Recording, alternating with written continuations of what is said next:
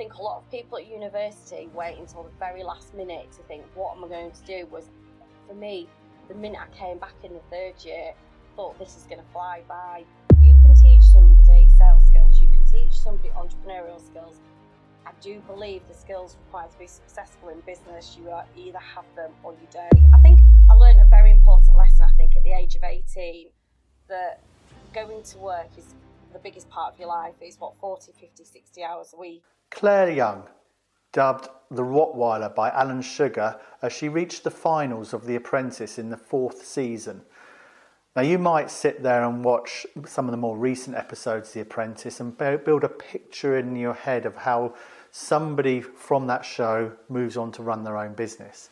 But let me tell you, Claire Young is tenacious, driven, and she's built up two businesses since leaving the show and spends a considerable amount of time as well supporting young people, particularly disadvantaged, and particularly girls, supporting girls in building up their careers, looking at entrepreneurialism. This is somebody who doesn't just run her own business but also gives a lot back after finishing that show, a great career to where she is today.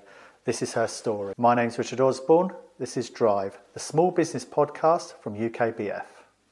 Hello, Claire. Hi. Good to see you. It's, it's been so long since we first met back in, it must have been, sort of saying earlier, 10, 11, 12 years ago. I think I when I took part in the apprentice in 2008, so it would have been the back end of 2008 or 2009, Yeah. and then linked ever since. Yeah, Time flies when you. Have I think it was an event in Kettering. You was a speaker at one of those events there, and uh, it would have been off that.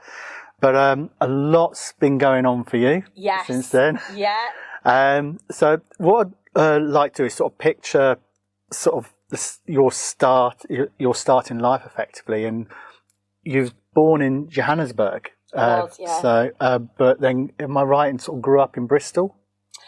Didn't grow up in Bristol, so I was No. born in. We went to my my mum went to South Africa ah. at the time with my father's job, and he was involved in these things called computers, which nobody knew about. So they lived in South Africa for I think nearly fifteen years, where me and my brother were born, ah. and then they went to Canada again with computers.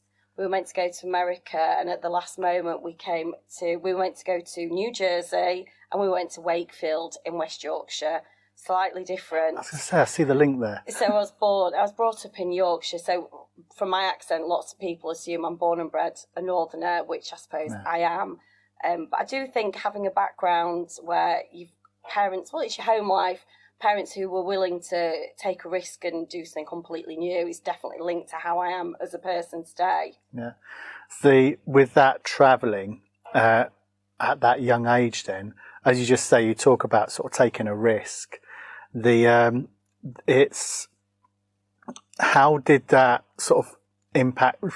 Was you aware it was happening at the time whilst you was that young age? I think so because when, now when I meet people who have, we're all different. There's different courses for different horses, but when I meet people who have never left their left their postcode, so to speak, particularly when I'm working with young people who don't think past a postcode, despite being on this, you know, internet for like ten hours a day, this global gateway.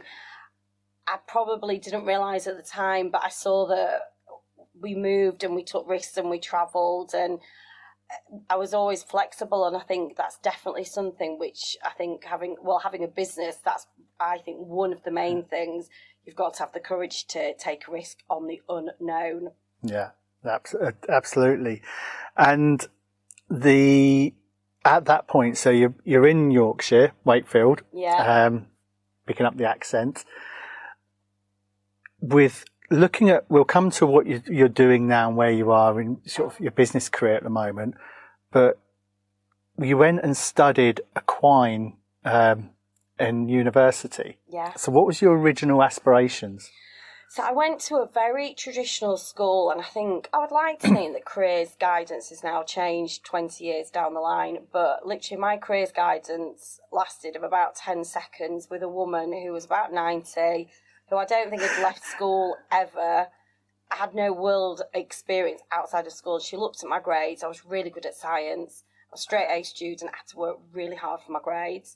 And she said, Well, you can go off and do medicine. And I actually did a year of medicine before I changed my degree. I think I learned a very important lesson, I think, at the age of 18 that going to work is the biggest part of your life is what 40 50 60 hours a week and i had this niggle i had this doubt that i could have done a five year medical degree i like the academia i like studying did i want to get at that point i was talking i've always spoken a lot to people and asked questions and talking to the doctors i was meeting would you work do would you do it all again and they're like no do you enjoy working for the nhs no thinking, do I want to? I think as a doctor, you've got to dedicate your life to it. So Yeah. I dropped out, black sheep. I dropped out of a medical degree, and I remember I went to a careers office in Wakefield, which I think is still there today. And I said, I'm academic, and my main passion is horses. And they found me, of course, at Bristol University. I'd never really heard of Bristol. I think a lot of Northerners, we don't tend to leave the north of England. And I had to look at the map and I thought, oh, it's 200 miles away. I might not like it. I might not know anybody. I didn't know anybody. Um, but I really wanted to go and study horses, something I was passionate about to quite a high level, but made the decision at the end of my degree that anybody in the equine world, like yourself, who's got, you know, a family, your children are involved with horses, it is a bottomless pit of money. Yeah. And I decided to earn my That goes the wrong direction. Yeah. Yeah. You just you're pouring it pouring it into a hole. So I think at the age of 21, I thought, where do I want to be by where I'm, by the time I'm 30? Because at that point, it felt really old, even though 30 is not old at all. And um, I started applying for jobs. Bottom line, I wanted to earn some money. That was my motivation. Yeah. So you literally the the come the end of that, the industry to work in when you were saying you're applying for jobs, it didn't matter what the industry was at that point when you were applying. Is that how you was feeling at that time? I, I felt that I was maybe it's because I've always worked as a young, like being young. I had to um, work at home to get my pocket money. Any part time job, my dad would say, "Go and get your money, and I'll double it." If you know, we were always encouraged to work, and it was always made very clear that things were just not going to be given to me on a plate. So. I think a lot of people at university wait until the very last minute to think, what am I going to do? Was for me, the minute I came back in the third year, I thought this is going to fly by. I'm not going to go live with my parents back in Wakefield. I need a job. I need some money. Um, and I went off to all the careers fairs, you know, when they come to university Yeah. and they want all these bright, fresh, energetic, young brains. And I literally went and I was like a sponge. I just went and listened and I thought, well, that sounds a good company. So like Mars, Procter and Gamble, Unilever, banks. And I didn't apply for one job. I applied for 83 jobs because I really wanted a job. I needed a job. Yeah. So- Picking up on what you was just saying about your parents, though, that sounds like amazing. Like for, to to instill such a great work ethic and direction into sort of a young into a child. The sort of earning your pocket money, what you earn, I'll double that kind Yeah. of thing. Uh, was you aware at the time of sort of how valuable that is, and how do you reflect back on that? I was. I sort of, I knew about the value of money because my mum, my mum's very smart. She taught me how to use an iron, and she used to pay me to do ironing. So the more ironing I did, I can remember, I remember starting off with pillowcases. I got fifty p. Then I graduated to tea towels, pillowcases. Then my dad's shirts because he worked away, so I used to do all my dad's shirts. And it was just, it, I, it's just simple for me. The harder you work, it's basic physics. What you put in is what you're going to get out. It's like in a business, we all know that if you're starting a business, probably the first two years are going to be horrific. But the first, once you put in, you will get that out further down the line. Yeah, and that's put you in good stead now. I do- I presume you carry that through into your own daughter as well. Definitely, and I think that's probably. I think the tendency when you are able to, you want to give a lot, but you've got to hold the reins on it, so to speak, because she's yeah, they've got yeah, got got. You want to be able to provide, and you want them to have what they want, but at the same time, it's just holding that bit back so they learn the value of money, as you say. It's the work ethic, and it's the resilience. It's just for me, it's the work ethic. I saw both my parents working really hard. Just, just not for me. That was normal. And then when I've gone out into schools and I've seen families where people don't work and they don't have those role models. It was something I just took completely for granted that you get up, you have a purpose, you go to work, yeah. and then you start doing it the day after day after. Yeah, so that was normal to me, but I realise now it probably wasn't that normal. No, no, it's not. Well, we both uh, do a lot in education between us, mm. and we mm. see it. Um, you know, I see it a lot, and you've just mentioned you see it. It it isn't as normal as it would be good to be. Yeah, and I think something which I don't want to go off on a tangent, but something which I think we all probably learnt in lockdown that as mammals, we all need a purpose, whether the purpose is clearing out a cupboard, going for a walk, doing your job. Yeah. People, particularly young people, are much better when they are achieving and doing. And I do often think when a lot of them are sort of going off the rails, it's because they haven't got a purpose. They're not haven't yeah. got anything to do. Yeah, so true, so mm. true. So you applied for eighty three jobs. Yes. Uh, what did you get? got five offers. Yeah. But I genuinely thought I was going to get 83 offers. so when the letter, I can remember the first letter came and I thought, oh, they're going to say they want me because I was a straight A student. Yeah. I've done loads of work experience. I've got into medical school. I've got bronze, silver, gold Duke of Edinburgh. I was doing everything I could to get into university. So again, rejection and how people deal with rejection, it makes me more determined so I always say to people, don't apply to go on The Apprentice if you if you feel that you can't cope with rejection because every two minutes you might be making a phone call and you've just got to keep on. And what's the worst that someone says no? You just keep on trying and trying and trying. But again, it's that resilience, and that was definitely drilled into me at home and by my uh, head teacher, the school I went to. So, you, so you took the rejection well then when they came through. Yeah, I yeah, just yeah. thought, oh well, uh, and what one did you Just take? Keep applying. I left you. Well, when I left uni with five job offers, I can remember a couple of my friends were like, "You're so lucky." I'm like, well, yeah, you know, the harder you work, the luckier you do become. You sort of, I do think to a certain extent, you create your own luck. I uh, went to work for a company called L'Oreal, the health and beauty giants, yeah. on their graduate scheme. So a girl from Wakefield who didn't speak French went to work for with no business experience, no business GCSE, A level, economics, nothing. Went on to I think there were ten places, and it's very competitive to get get yeah. in the company. Um, and I loved it, loved yeah. it. I'm a, a, big believer. You need to do what you're interested in. Uh, and, and what was your role there? I was on the graduate scheme, so the idea is they rotate you around the business. Uh. They take bright graduates who they can sort of mould into the L'Oreal way. So they um, teach you about sales, marketing, logistics, operations. And I was taken off the scheme about, I was there for about three months and they said, You're really good.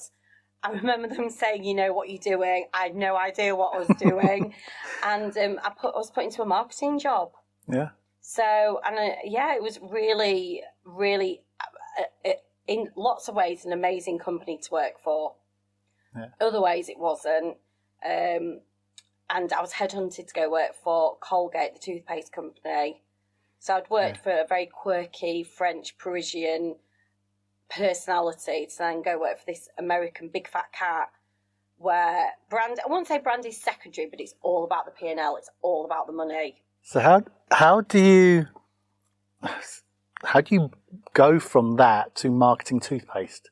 If I'm taking that literally. Um, well, they said that they were going to train me to an accountant standard in finance on sales. Right.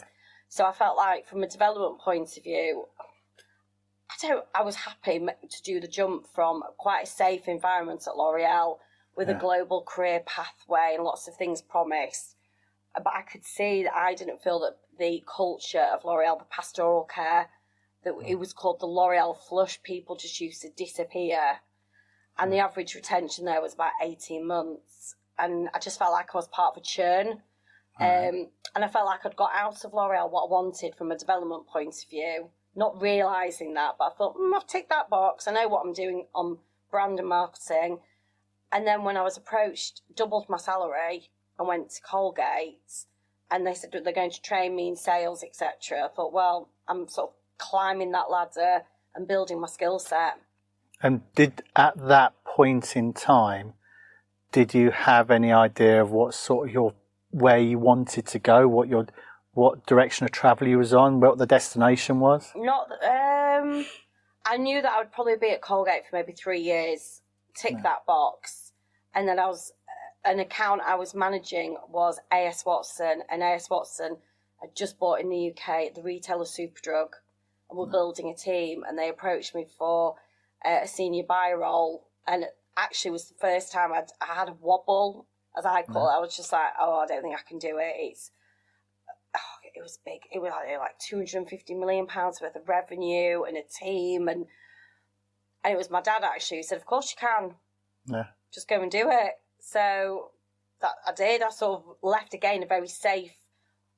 Colgate Palmolive. It's the most amazing company to work for, particularly yeah. if you've got children. You get extra days holiday. They really love their staff, and equally you love them. So everyone does a great job. Um, and then I went to AS Watson and just I just loved retail and loved being a buyer. So by sort of age twenty seven, I'd sort of climbed the career ladder very quickly. So then this point, because when you're getting to that age, you're you're building a very sort of quick career at very high level with very high budgets, and you and people are obviously seeing something in you because mm. you're being headhunted did you have any thoughts or ideas or aspirations at that point in time that you wanted to run your own business? No. I can remember feeling um, I always not challenged, not being difficult, but questioned processes like why do you do it like that? Have you thought about doing it this way? Um, it's looking at things in a different situation and often saving money or doing things a little bit more creatively even though I don't think I'm a creative person because I can't dance, sing, draw, but I'm, I am very good at coming up with ideas. I did find it unbelievable that a business which was aimed at nearly probably 90% female consumers had a board of men, and it was men making decisions of which they, as much as you try, you're not a woman, you can't understand. I found that baffling. Um, I felt that this like entrepreneurial itch. Some people have it when well, I had it at school. I used to sell things at school. I used to sell sweets at school. At university, I used to sell cigarettes, which I know you're not meant to, but if, if, where there's a where there's demand, there's a business. Yeah. So what Steve Jobs say? It's better to ask for forgiveness than permission. If you see your opportunity, you just go for it. You just that's part of being an entrepreneur. I used to sell enough cigarettes within two days to give me enough money for a whole term. Wow. Yeah, it was great.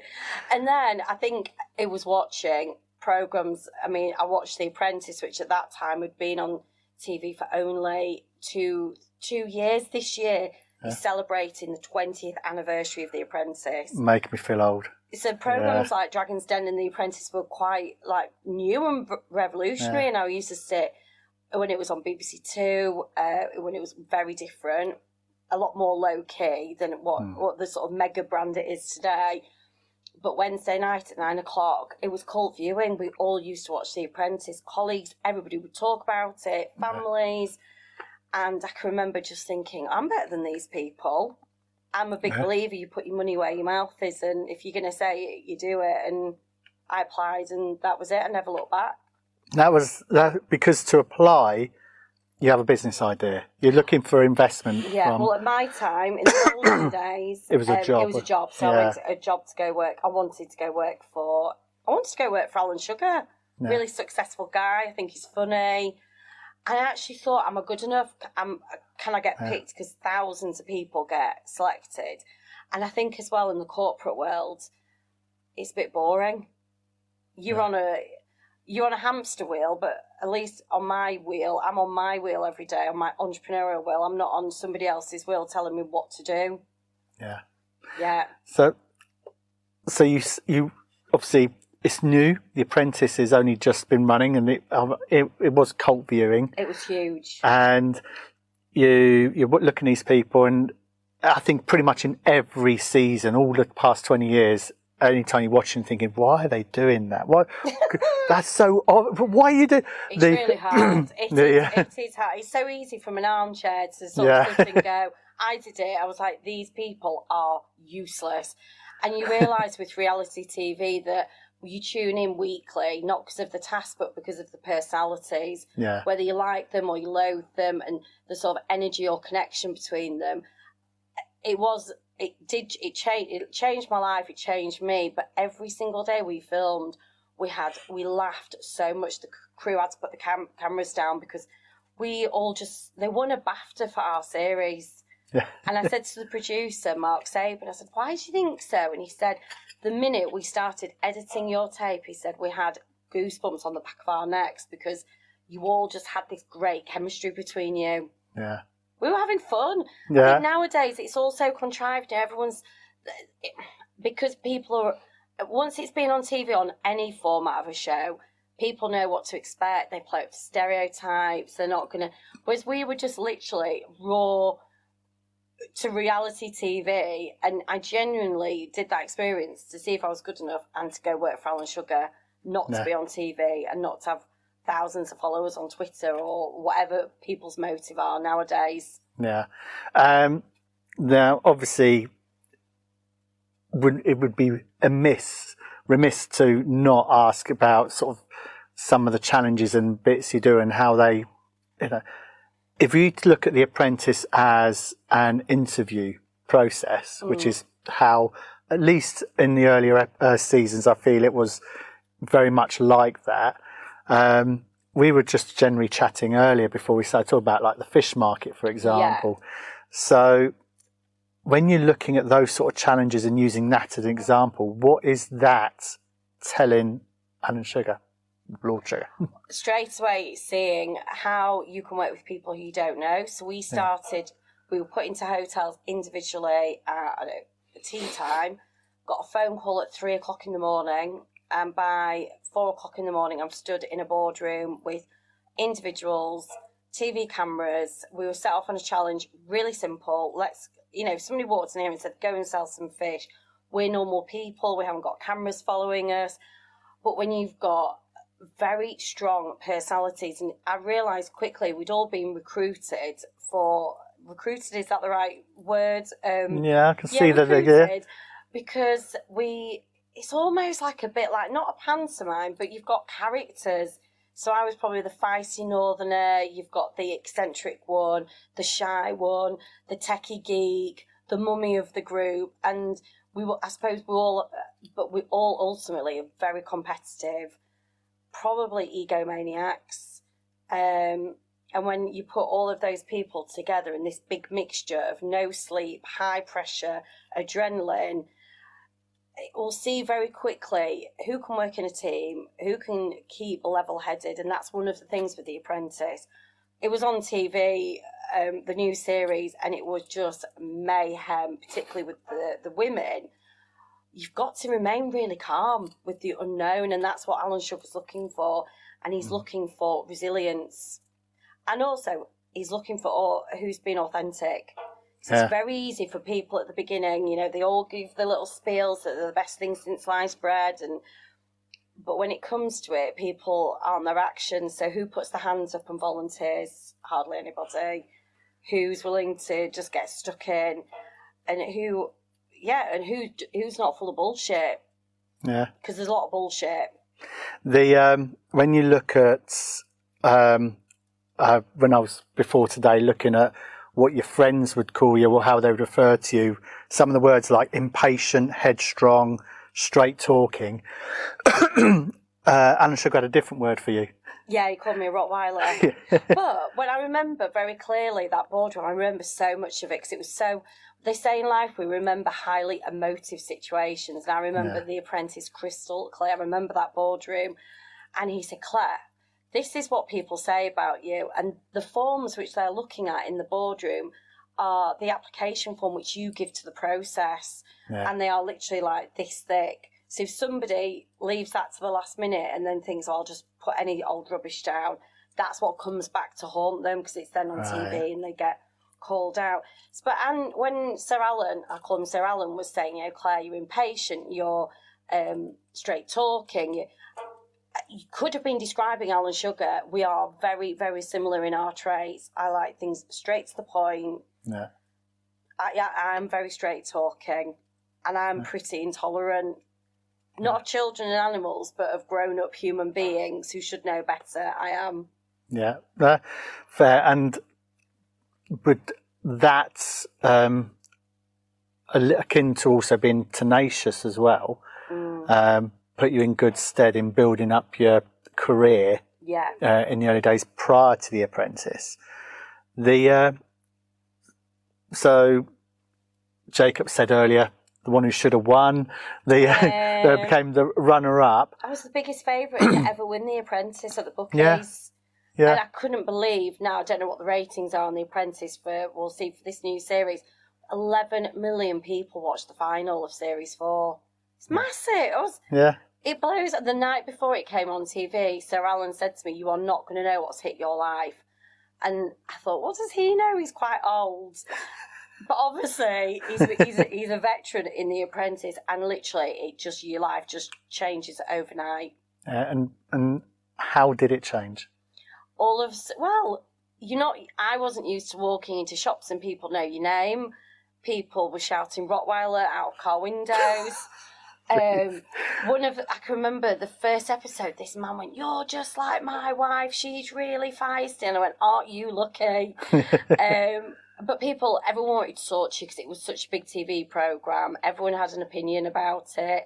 But that's good. It's good for people to have opinions. We've almost become a society where you can't have an opinion in case you offend anybody. Um, we as candidates were we were told not to use social media, and that is one of the big I feel very lucky for that. I felt that we were very protected, whereas now it's a different ball game. They yeah. are actively encouraged to have TikTok and Snapchat and Instagram and yeah, you've just uh, I think you've almost got to switch off a little bit from it all. Why why do you think you were actively recommend you know said not to use social media and and then also why do you think that's changed now? I think social media has become particularly for like under 20s, 25s, such an integral part of their life that to have to get the young people as a viewer and to engage with them, they've got to be on social media. I think that's yeah. that's what it comes down to. It's all ultimately a TV show. Their success is their ratings, and your ratings are people tuning in. And you've got to if you don't speak or engage with under 25s, you're missing out of millions of people potentially yeah. watching um, watching the show. Yeah. Um, after coming from the show, the that's when you became self-employed, yeah. started your own business. Um, the was was the first business Elegant Venues. yeah. So what? So, tell us about that. But when you leave The Apprentice, it's not a 12 week process which you see on TV and you sit and watch one episode a week. We filmed our entire series in five weeks. So we had half a day with no cameras. So you are working 20 hour days, you are burning on adrenaline, you're exhausted. So when we actually finished the process, I came out and um, I can remember saying to somebody, I burst into tears I don't even know what I've just been through. I felt like somebody had literally opened my head pulled out my brain, put it back in, and said, "Off you go." It was like almost like being on life for five weeks on business steroids and working with um, some really talented people in different aspects, but also a couple of people had their own businesses and they were, in my opinion, very poor at what they did. And I thought, well, if they're doing it, I'm I, would reached that point, that sort of entrepreneurial twitch, I suppose, as I would call it. Some people do it later in life, some people are born with it. And I thought, I definitely want to start my own business. But then you've got to, for lots of people, they know they want to do it, but you've got to come up with the idea, haven't you? Yeah. And I worked with a lady on a property business called Elegant Venues, where we um, helped people who had an asset, so a, a country home or a stately home, and wanted to commercialise it and turn it into primarily a wedding venue. And I call that my guinea pig business. I think there's very few people who will make a success of their first business. I think programs like The Apprentice and Dragon's Den, I hope they don't give the idea that like you wake up one morning, you go, right, today I'm going to be an entrepreneur and I'm going to make a coffee and I'm going to switch on my computer and I'm Alan Sugar. you know, business isn't like that. No. It is a long, it's a hard slog, and having that resilience when days are absolutely rubbish and sort of picking yourself up again. But that business, I learned so much about what to do, what not to do. So when I had the idea for my business, I was like, I know what I'm doing. I do. You you touched on it there, but that's a real concern I have in so many different aspects. Right from how entrepreneurialism is taught uh, within higher education, primarily, and how it's glamorized on TV. Mm. Uh, it's almost like the difficult bits are just sort of brushed over or not even like given any attention. Yeah. And it is, um, there was, I think it was Tony Blair used a, an analogy of there's an entrepreneur in everyone. And like everybody can go and run their own business. It's easy. You Yeah, just go I online and just create a company that's yeah. done. I disagree with Tony Blair in that quote because I think places like, for example, Peter Jones Enterprise Academies, Yeah. which are, are great, but there is almost this premise that if you go and study there for two years, that you're going to leave there and you're going to be Richard Branson and you're going to be, you know, having a limited company, a PLC. I think it's like salespeople. You can teach somebody sales skills, you can teach somebody entrepreneurial skills. I do believe the skills required to be successful in business, you are, either have them or you don't. That resilience, that Alan Sugar calling me a Rottweiler because I did five boardrooms, like most people did one or two. But I remember saying to him, you know, when business is great, it's good, but when it's bad, you want Yeah. somebody like me who will, no matter what my day's been like, I will be there again the next morning with my cup of tea, ready to go. Yeah. He's like, I love her. Great. but that's what you need. You need that drive and you need that passion and that resilience to. If I always say to people, if running a business was easy, everybody would be doing it. It's not like somebody gives you a book and says, "Here you go. This is what you do." The best way is really to just get on and just get started. Yeah. That's the hardest thing, isn't it? Yeah. Just actually taking that, That first step, Mm. yeah.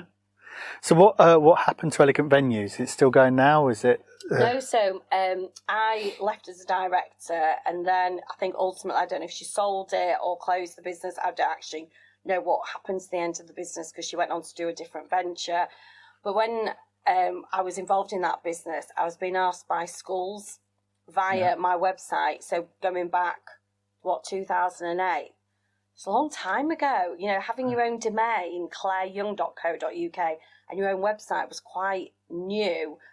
But people could contact you through your website, and lots of schools like, "Could you come in and talk?" Like, what? What, do you want me to talk about? Just come in and talk about your job and you what you do, and that started what I call sort of like you get the buzz from why we all probably do our businesses.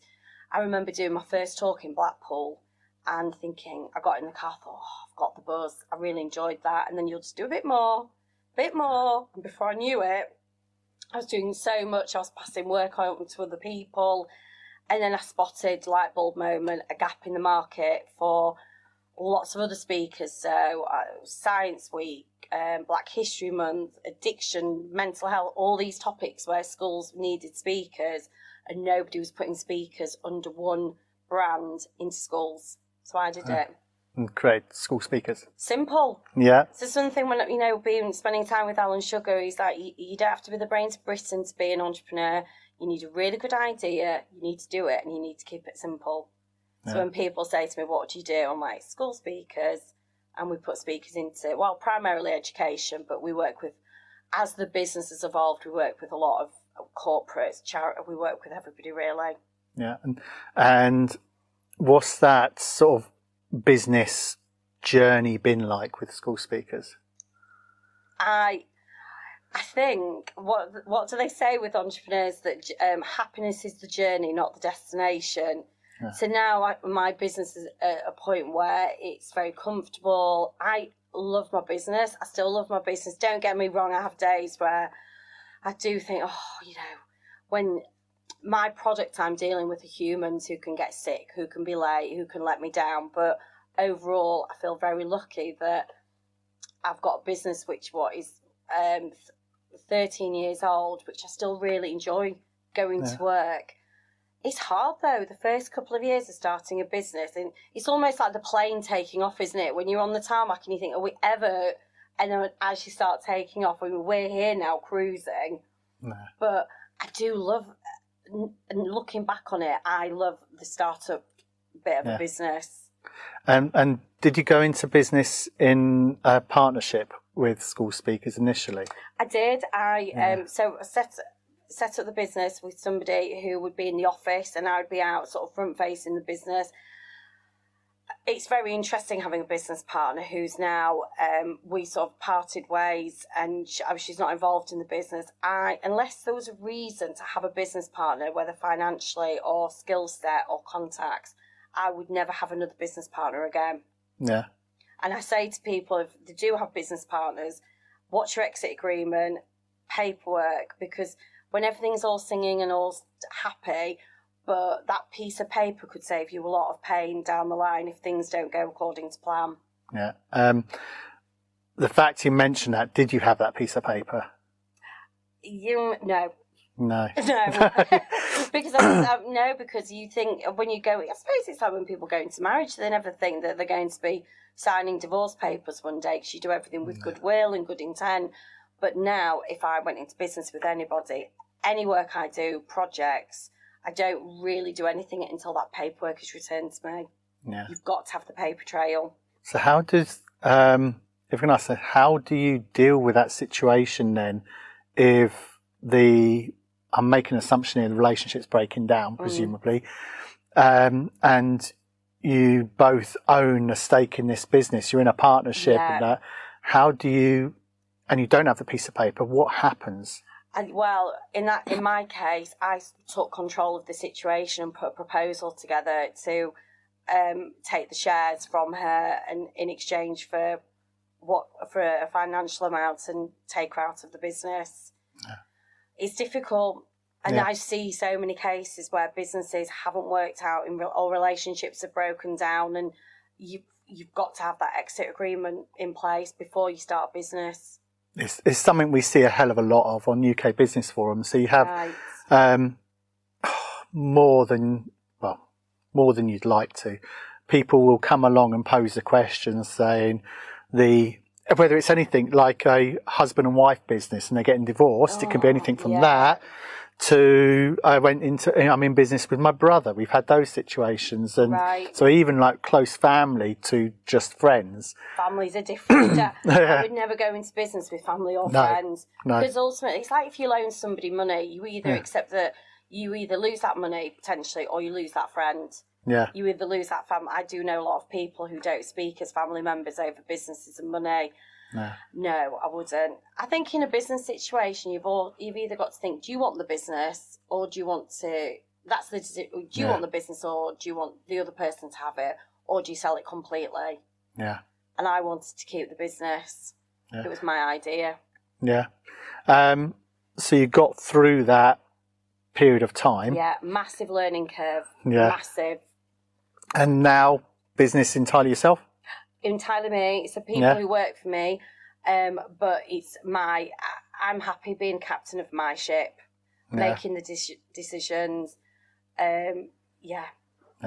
And the, the you've mentioned that as like one big learning curve, which Yeah. is, to be fair, is, has come up a couple of other times in this podcast with other people where they've had similar experiences where they've got into partnership with other people.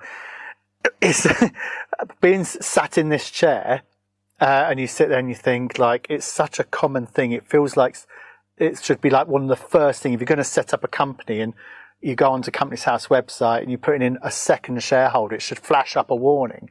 Have you got um, a shareholder agreement in place or a partnership agreement? Yeah. It's, it's that um, That's a good idea. hindsight is a wonderful thing. Yeah. Um, what other sort of experiences and or learning experiences may have sort of picked up on your journey?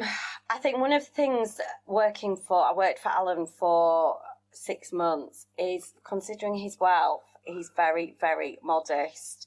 And one of the lessons I took away from him was he said, in business, ask yourself before you spend any money, because obviously it's coming from your profit line, do you really need it?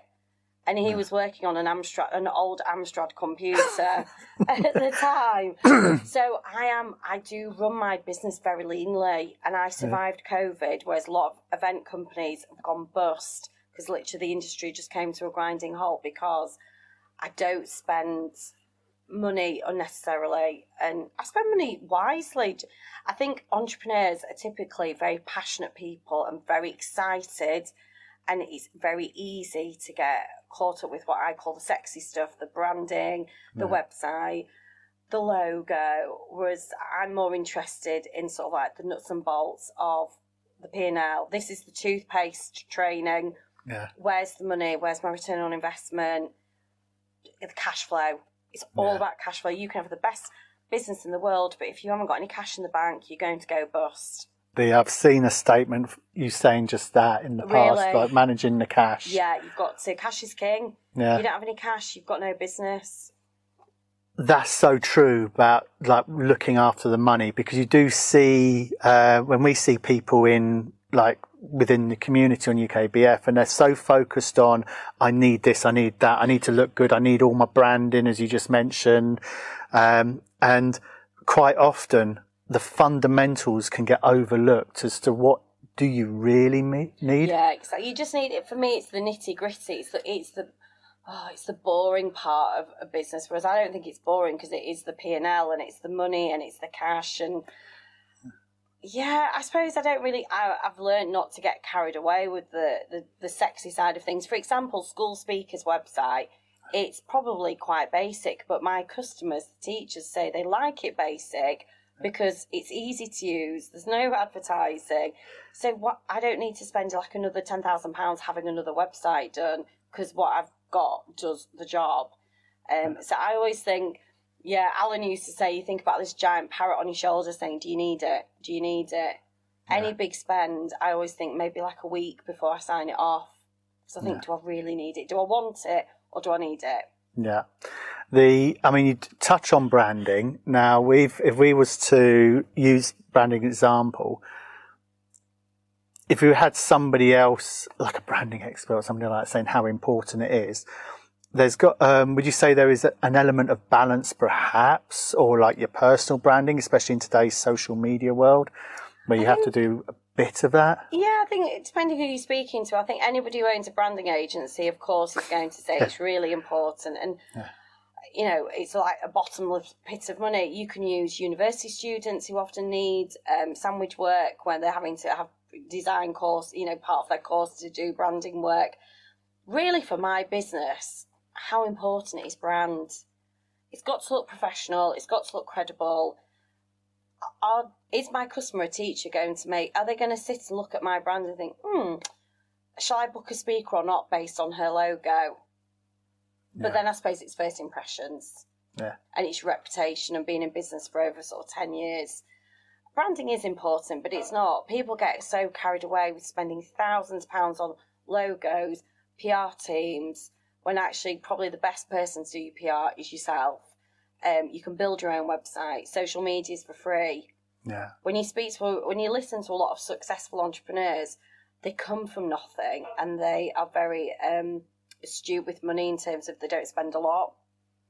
Yeah, and the reading into something what you just said there about your target audience being the teachers, for example, I'd probably extend on that and say it's knowing you, who your audience are, knowing who your clients are. There might be certain, you might be in a particular sector where you need to fit within that sector and have mm. the appropriate image. And there might be uh, other sectors where it's not so important thinking back to like your L'Oreal days, yeah. where a lot of my focus might be on branding there. One of the things, I, you know, we're, we're in a platform, we're in a podcast here, and when I, when I was preparing for today, I read that you have an involvement in organising Girls Out Loud. Mm-hmm.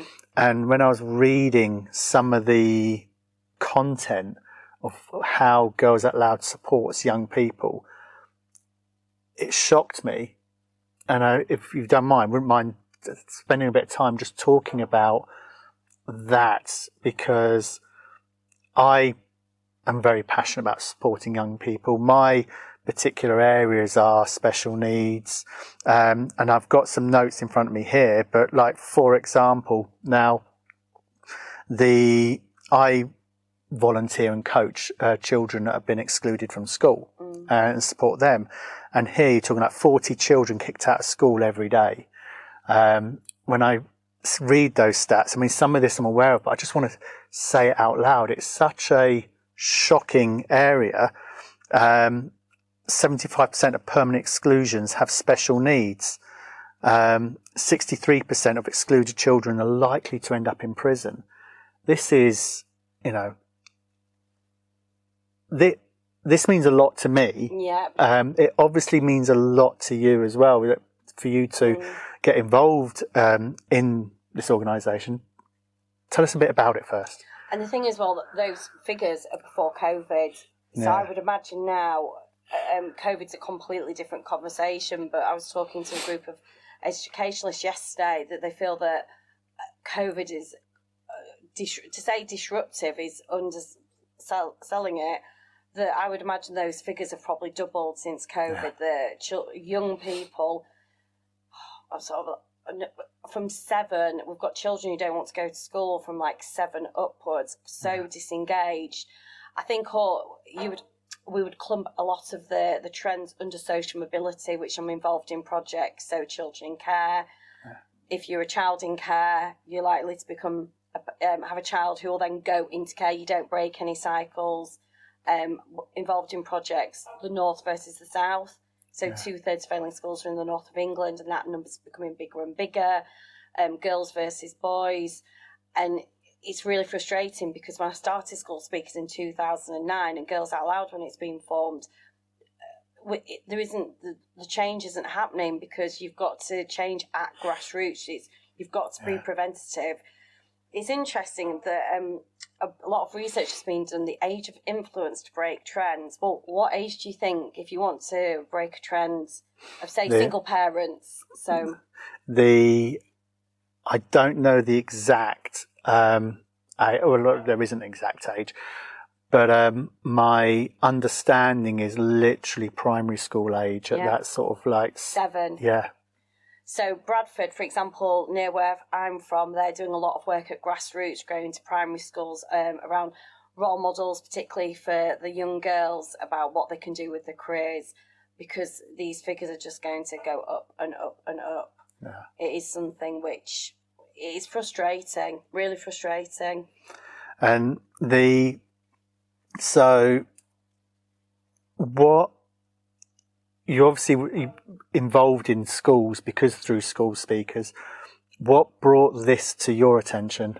with Girls Out Loud. With Yeah. yeah. Uh, I think because I'm a young woman, and when Girls Out Loud was formed, I was sort of like late twenties, and was I think comparing my own upbringing, which I've spoken about, and Yeah. looking at teenage girls who had no no no no role models, no nothing, no aspiration, nothing to look up to, nothing to strive for, no motivation, and I think uh, for nowadays the pressure which teenagers are under is a completely different ball game to when you and I were teenagers. That we just really wanted to do something specifically for girls, and I mean, Girls Out Loud is it's just it's been such a success, and the biggest success from it is the mentoring program called Big Sister. So when we've been in schools and done one day activities, the girls say it's great having Girls Out Loud in school, but what makes a difference to a student potentially going into uh, NEET, neither neither in education, employment, or training, they could go on a Girls Out Loud Big Sister mentoring scheme for twelve months, and it the pro the first training which we did, none of those girls went into NEET. Yeah. And what? How does that work? So, Big Sister mentoring scheme is they get matched with a Big Sister because when we started Girls Out Loud and they started a mentoring program, the, the the students who were involved in it said they felt that the mentor was a bit like a big sister to them, Yeah. and they meet with them once a month for twelve months. They have contact with them. Well, they are, I suppose, like a bit of a big Yeah. sister to really sort of like maximise their potential, keep them on the straight and narrow, give them some aspiration, give them some positivity, some motivation, and hopefully keep them out of NEET. That was the Yeah. big goal. That's what head teachers will have a salary, but they get bonused on attendance, how many students fall into NEET, um, how many students get excluded. So schools will really want to make sure that they don't have pupils going into the NEET category. They don't want yeah. it. And and do you? It, this is a leading question because of the area of working. When you talk about 78% of permanent exclusions being um, children with special needs, um, do you see any um, sort of lead into that or reason behind that? Yeah, I think there's been, I think over the last 10 years, a massive, a huge flip in secondary schools where in a typical state school, you'd have maybe 25% on um, special educational needs, whereas now 10 years later, that's more like 75%. Mm. And you, schools just do not have the resource. Um, I've worked with lots of schools where the teachers said they feel that failing the students because they just have not got the resource to help those students and then in turn the students can't cope with education can't work with the system and then they end up being excluded they go into a pupil referral unit and then they're out the system yeah um, if you had a magic wand uh, what would what would you use it for uh, if I had a magic wand, I would trial a school. I'd have my own school, and I feel I'd have a completely different curriculum. I'd have to be a successful and happy in life curriculum. So, for example, our Prime Minister recently saying that he wants all students to learn maths up to the age of 18. You know, let's try getting all students going to school first because not all students are going to school at the moment, and um, that they actually enjoy school and having a curriculum which prepares them for life so they know about the nuts and bolts of life. So, credit cards, what is a credit card, debit cards, um, relationships, the emotional side of life, um, the basics of yes, we need core subjects. Controversially, do we really need to study history? Do mm. we really need to, to study RA? You know, topics like I'd like a, a school which students want to come to, they enjoy learning, and they actually leave that school prepared, ready for life. The um, uh, we spoke earlier when I was talking about my daughter. So my children were homeschooled because that enabled us to pick their curriculum mm. exactly along the lines of what you're referring to there. Um, completely agree.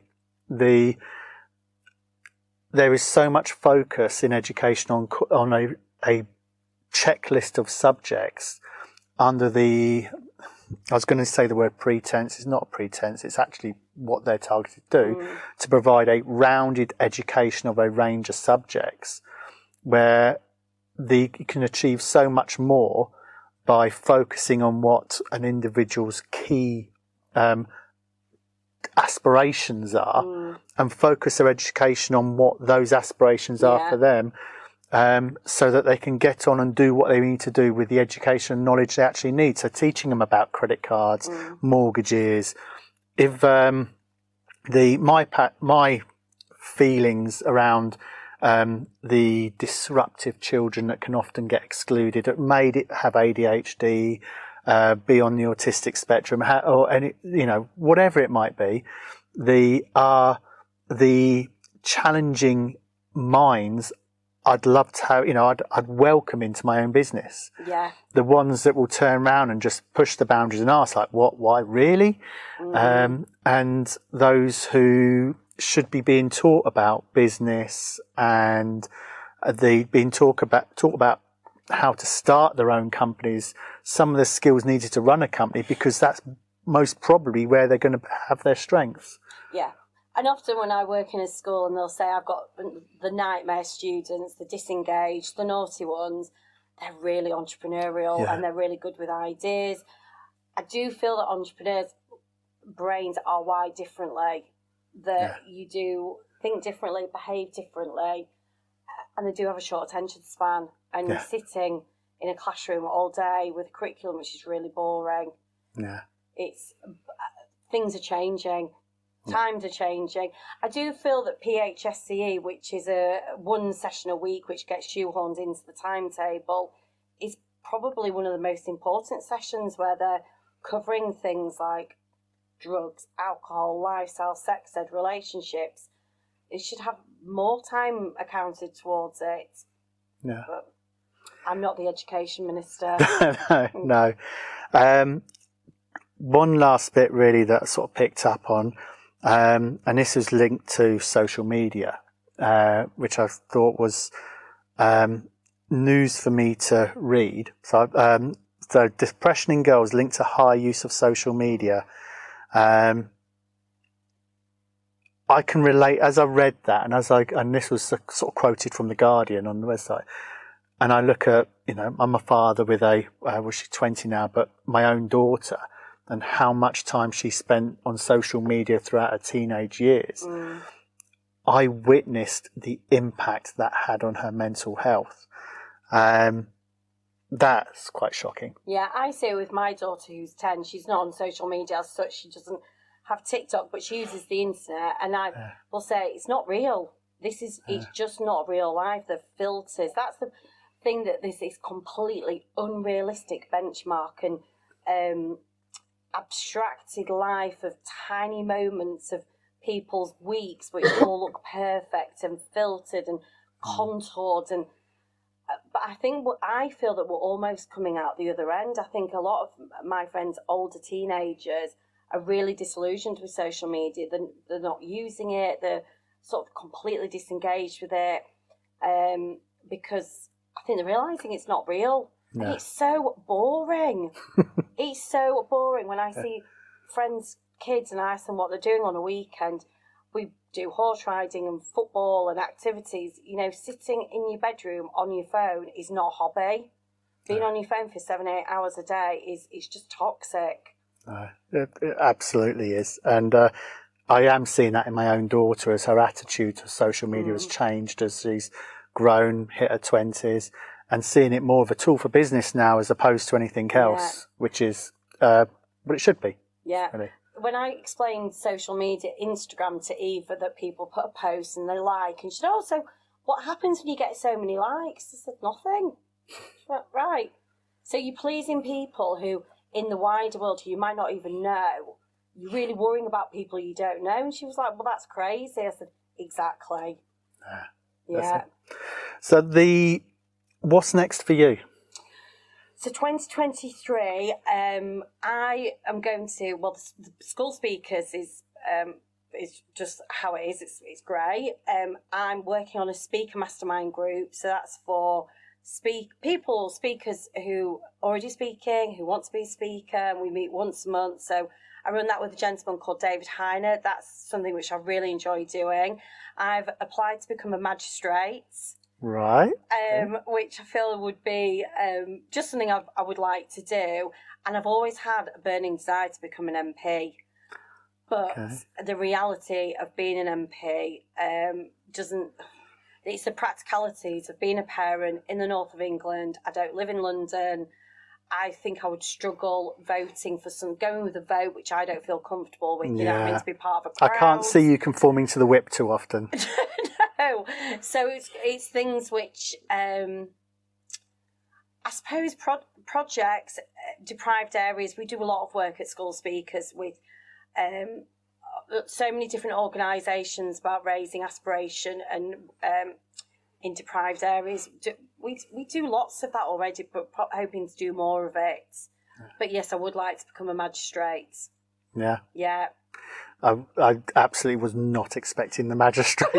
The, um, it's um, aware of um, some of the sort of um, I'd say charity or voluntary work you do. I could Yeah. see like the angle towards the MP.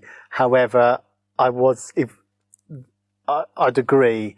I think unless you go independent, the you're, you're going to have, which is an upward struggle to nowhere. Um, so then you're going into the major parties, and then you've got the I'm disillusioned by I think the everybody is. politics. Is I think the country at the moment is there's it's an exciting change, but we are in a period of change. I saw an MP. I travelled with them on a train. Don't know them. Just got chatting. I was like, uh, just things like how come they spend so much time voting when we've lived in a virtual world where everything happened virtually. I always find it strange that MPs spend four days a week in Westminster, whereas I feel they should spend four days in their constituents area, Yeah. in your community, doing your job, and then one day doing your paperwork and doing your voting. It, Yeah. seem, it feels all wrong to me, and it doesn't feel particularly efficient. No. And I like efficiency, but I'm a business owner, and we like efficiency. Um, so yeah, that's yeah, that's one wanting. And actually, w- when I travelled with that MP, if there was an advert for not to become an MP, they looked so tired that yeah, I think they would do work very hard. Yeah.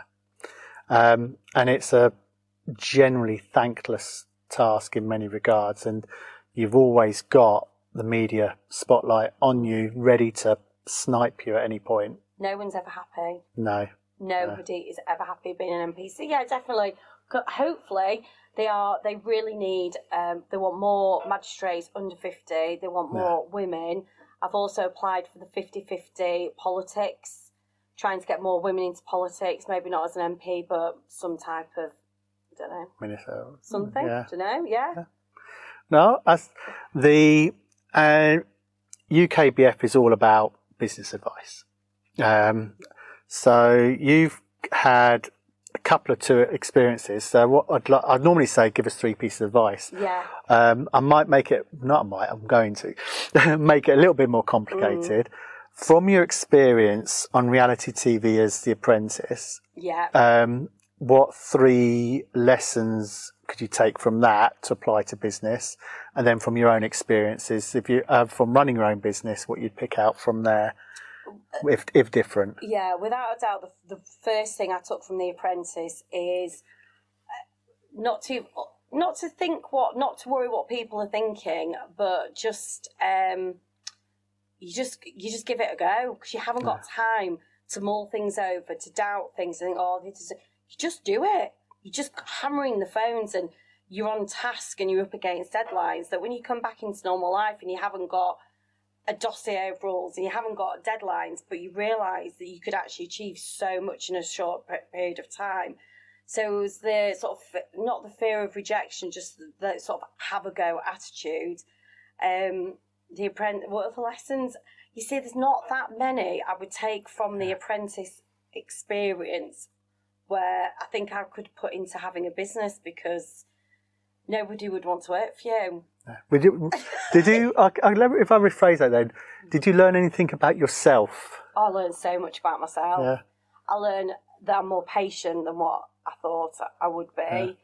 Um, and also not to be really quick to judge people. But you, we're humans and we do judge people within three seconds. That you've got to, in, in that experience, you are on a task and you've got to work together as a team like a machine. And you've really got to understand what every single person is good at to make sure you put them in the right place so that you work together. Um, and sometimes in that experience where it's really noisy, you forget about the quiet ones. No. And you've really got to be inclusive of everybody to make sure you get the best out of your team. Yeah. Do you um, sidetrack? Well, actually, sidetracking slightly before move on to the business lessons. You was back in the boardroom so many times. What do you think the reason for that was? I was very vocal, so when Yeah. other people learnt to be quiet or they just uh. didn't want to put the neck above the pulpit and sort of play it safe, that I would, if somebody was, um, well, just lying, I would say, well, that actually didn't happen, it happened like this. I'd call people out on things. Yeah. And you need that because the producer said that they said, oh, here she goes, because you need to have that to have a TV show. Because if everyone sits there and is Yeah. absolutely silent, we had one task where we went to Marrakesh and we came back in, we were all exhausted after doing the treasure hunt where you have to get the items, and we were silent. You've got no TV show at that point. Yeah. So Alan Sugar said, I know what I'm going to do with you lot. And he went down the line and he started firing. He fired the first two people. and then we all started talking really quickly. yeah. So, yeah. Uh, and then the lessons from that you share any to anybody else from running your own business you take forward. I think uh, running a business is probably how I describe parenting. It's the best but the hardest job in the world. And I think running a business can, for me, I like the autonomy of running a business, the freedom, not necessarily on my diary and my time, but my ideas that I can have that freedom to execute things without having to put things through a process for a process for a meeting for a meeting. Um, but to, the, to be realistic, that results just don't happen overnight. You've got to get your plan and then execute. Um, and I've learned not to sort of dive off at the deep end and jump in. I sort of get my ducks in a row now before I start swimming. Yeah. Uh, and then my last question for you then. So, what gives you that drive every day to keep going? My drive every day is I've got every day I know I've got schools, colleges, universities, emails sat ready for me, phone calls. I mean, yesterday I must have had 10, 11 voicemails from schools wanting to book my speakers, and that's my drive to make it happen. To I'm sort of like the Cilla Black of school speakers that I match make the right speaker into the right school. And then when we get the feedback after, oh, you've always got to speak to your customer. I think that's one thing that I've realised that a lot of people I feel don't love their customer. If you haven't got any customers, you've got no business. They are so important. And when we follow up after every event and say, how did it go? And you get the great feedback that the impact that those speakers have had, you think, yeah, it's good. That's yeah. what that's our cycle of work. So it's the you're get you're in that so you're having that satisfaction of every day yeah. of what you're doing. The legacy yeah. that hopefully that I just hope that when our speakers have gone in, we go on a whole range of subjects from mental health, resilience, addictions, everything at the moment. That that that somebody thinks, yeah, I'm going to do that, or that's made sense, and you have that step change. You just said the word legacy there, so I will ask. I'll ask. I'll, I'll pick up on that word then. So, what? How? When when you're done, how would you want to be remembered? What would you want your legacy to be? I'd like somebody to take over my business and carry on growing it. That I've got 600 speakers across the country, so when I map out over maybe 30 years how many events we've done, there'll be yeah. mil- we've probably positively influenced millions of young people to hopefully have a more fulfilling life. Yeah. Yeah. No, that's cool. And that's cool, isn't it? Yeah, no, that's fantastic. Yeah. Claire, it's been great chatting to you. Thank you. Thank you very much. I hope you enjoyed watching this interview. Please remember to hit subscribe and like, and I'll look forward to bringing you more interviews in the next episode of Drive, the small business podcast from UKBF.